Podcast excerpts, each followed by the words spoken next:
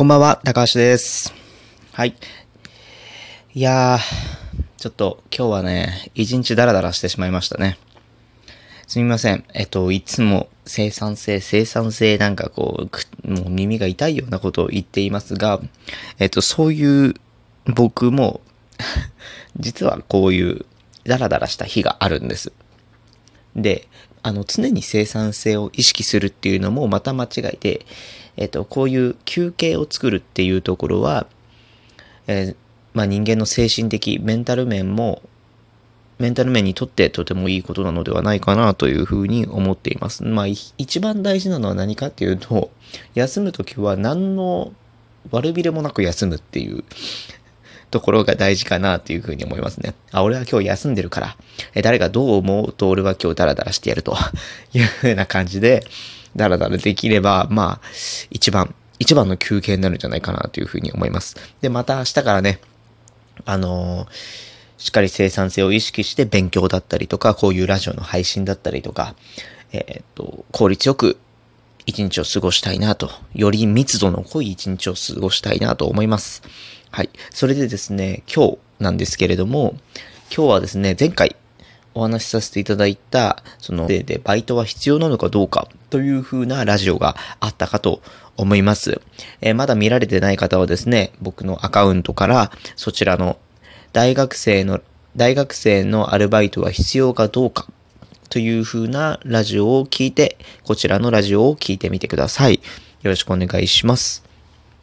はい。それでですね、そちらのラジオではですね、結局、その状況によるっていう風に言ってました。うん。まだ自分でビジネスを始めていない時は、生活費を稼ぐために、まあ一番側近性のあるアルバイトをしながら、少しずつ少しずつビジネスを始めていく。で、アルバイトの、まあなんて言えばいいかな。まあアルバイトはずっと続けてもいいんですけれども、ビジネス、ビジネスがこう、稼げるようになってくると、なかなかアルバイトする時間がなくなってきてしまうので、まあ生活費を上回るぐらいビジネスの収入が増えてくれば、アルバイトはやめてもいいかなというふうに思います。はい。結局ビジネスが一番コスパがいいんでね、アルバイトは、えっと、2年3年続けてたって、1時間に900円から1000円ぐらいしか稼げないよっていう風な感じで、えっと、まあ、将来性はないんだけれども、その日の生活費を稼ぐためには大事だよっていう風なお話をさせていただきました。でですね、えっと、まだビジネスにに着手しているそういう大学生っていうのは、本当に一握りだと、ごく少数だと思うんですけれども、まあ、これも、えっと、前回、その、そちらのラジオで言ったように、今はもうこの時代であると。個人事業主がたくさん増える時代であるというふうなことをお話しさせていただいたんですが、それに伴いやっぱり大学生だとしても、半分社会人だとしても、ビジネスを自分の力で行動で、えっ、と、作り上げていかなければいかないけないなというふうに思います。ですのですので、まあ、今から、えーごご紹介するのは、まず生活費を稼ぐために一番良いアルバイト先について、まあ、僕が体験したのも踏まえながらお話しさせていただくこと。はい。で、そちらのバイトをやりながら自分でビジネス何かを始めてみればいいのかなというふうに思います。はい。それでですね、えっと、まずですけれども、今回の内容は、さえっ、と、アルバイト。何がいいかっていう風なことですね。えっ、と、まあもう、ね、大学に入学したりとか、まあ高校生からやってる方もいらいらっしゃいますが、多くは大学生でやる人が多いかなという風に思います。で、まあ大学生になって、初バイト何にしようか。悩んでる方もえっと、もういないかな。もう始めてるかな。ちょっと遅かったですね。時期がね。まあ悩んでる人ももしいれば、こちらのラジオを参考にして、バイト選びを頑張ってください。はい。ででですね、じゃあまず、えっと、一つ目、何が大事かですけれども、一つ目はですね、もう久しぶりに効果音使おうかな。えー、何、何がいいかな。えー、じゃじゃん。あ、これですね。なんかお題みたいだけど、今日これでやりますわ。はい。えっ、とですね、一つ目はですね、ウーバーイーツです。うん。これ最近聞きますよね、よく。ウーバーイーツ、ウーバーイーツ。まあコロナのじ、コロナっていうこういう時代背景もあってでしょうか、もう急速にこう需要が高まりつつある、えー、会社ですけれども、まあこれは簡単に言うとね、その、まああの、お家にいながら、他の、例えばマクドナルドだったりとか、ケンタッキーフライドチキンだったりとかの食事を、えっ、と、することができるような、えっ、と、配送業者のことです。ただ、えっ、と、ウーバーイーツの正社員は一人もいません。何か、どういうことかっていうと、ウーバー、ウーバーっていう会社から、えっと、個人事業で、一人一人が個人事業主となって配送で、そのレストランや、レストランなんかの食べ物を、えっと、街のどこかのお兄さんお姉さんとかが受け取って、注文先のところまで届けるっていう風なところです。で、えっ、と、これどういう仕組みかっていうと、その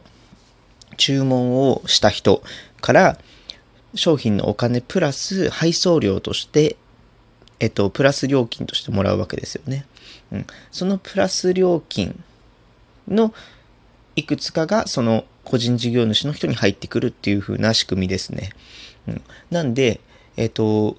今回僕がご紹介するアルバイトの中、まあ、アルバイトっていうとね、本当は正確ではないんですけれども、雇われてるわけじゃないからね、個人事業主なんで、まあ、アルバイトでは正確に言うとアルバイトじゃないんですけれども、大学生がよくやるような、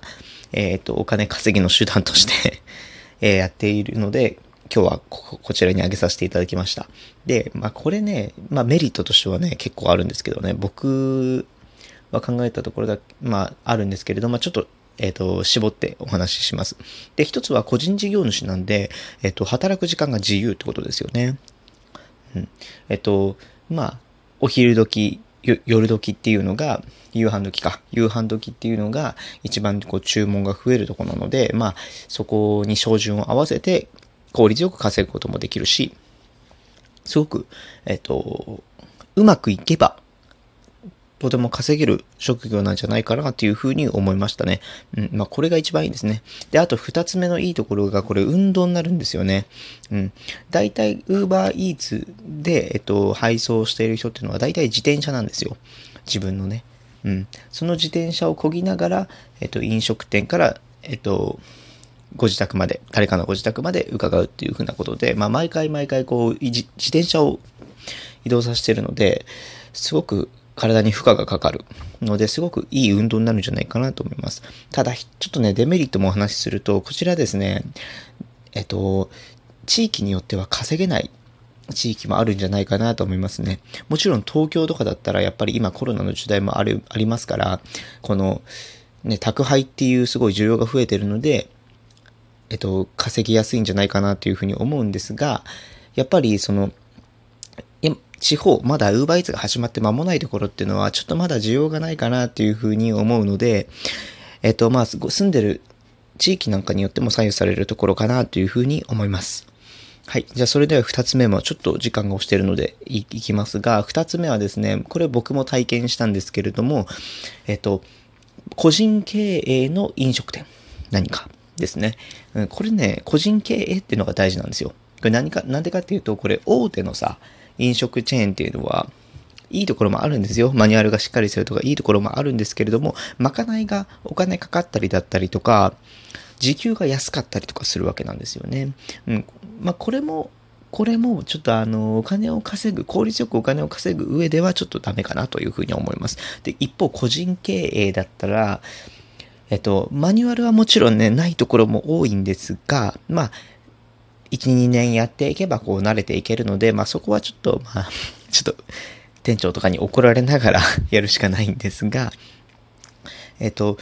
比較的個人経営だと時給も高いし、まかないが無料のところもある、無料のことが多いので、えっと、まあ、ただでご飯食べれるし、働いた分、えっと、ご飯代引かれずにお金がもらえるんで、結構効率よくお金を稼ぐことができるかなというふうに思ったのがメリットですね。あともう一つはね、まあ飲食店なんで、こう長く入れるっていうところがいいと思いますね。たくさん稼ぎたいんだったらやっぱ長く入るしかないんで、うん。そういうところで飲食店はいいかなというふうに思いました。で、三つ目、ちょっと時間が押してるので早めに行きます。三つ目は塾の講師ですね。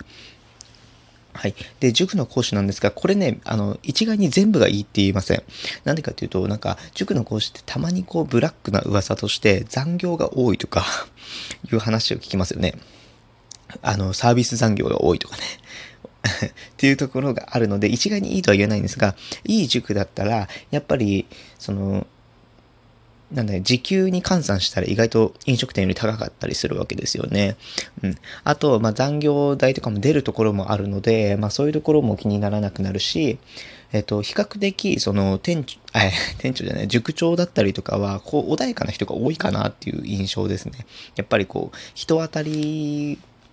なんだろう、人と接する仕事なので、あの、あんまりこう短期だと続かないんじゃないかなと思うので、やっぱこうなんか、あんまりこう、怒らない人が多いんで、こう、働きやすいかなっていうふうに思いますね。特に初めてのバイトだったら。僕初めてのバイト塾講師だったんですが、もうそのところ、時の塾長がすっごい優しくて、僕は本当大好きでしたね。うん、まあちょっと今こう、忙しい関係で辞めさせていただいたんですが、もう今働くならそこで働きたかったですね。で、まあ、塾のね、デメリットといえば、まあね、ちょっと2つあるんですが、1つは、えっと、長く働けないこと。ですね。やっぱこれが一番あれなんじゃないかな。稼ぐにはちょっと